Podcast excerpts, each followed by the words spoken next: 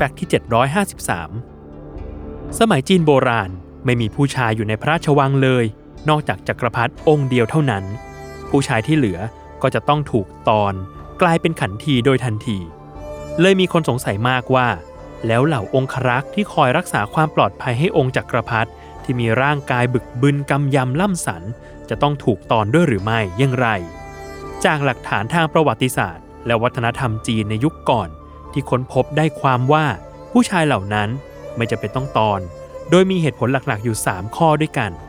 คือข้อที่ 1 การตัดอัณฑะอาจทำให้ทหารองครักษ์สูญเสียกำลังวังชาไป เพราะหากไม่มีลูกอัณฑะฮอร์โมนเทสโทสเตอโรนที่ผลิตภายในร่างกายอาจน้อยลงไป จนทำให้กล้ามเนื้อลีบฝ่อ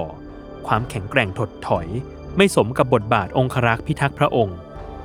ข้อ 2. ทหารองครักษ์ ผ่านการคัดเลือกมาจากสังคมชั้นสูง ทหารทุกนายจะต้องเป็นญาติกับองค์จักรพรรดิไม่มากก็น้อย พูดง่ายๆก็คือ เป็นสมาชิกครอบครัวของจักรพรรดิไม่ทางใดก็ทางหนึ่ง แตกต่างจากขันทีที่เป็นคนธรรมดาสามัญทั่วไป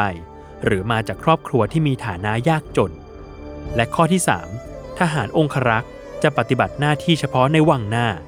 โดยกิจกรรมของทหารรักษาพระองค์ส่วนใหญ่ จะอยู่ส่วนหน้าและส่วนกลางของวังเท่านั้น ไม่มีโอกาสเข้าไปวางหลังส่วนในโดยเด็ดขาด องครักษ์จึงไม่มีโอกาสได้ใกล้ชิดกับห้องเฮา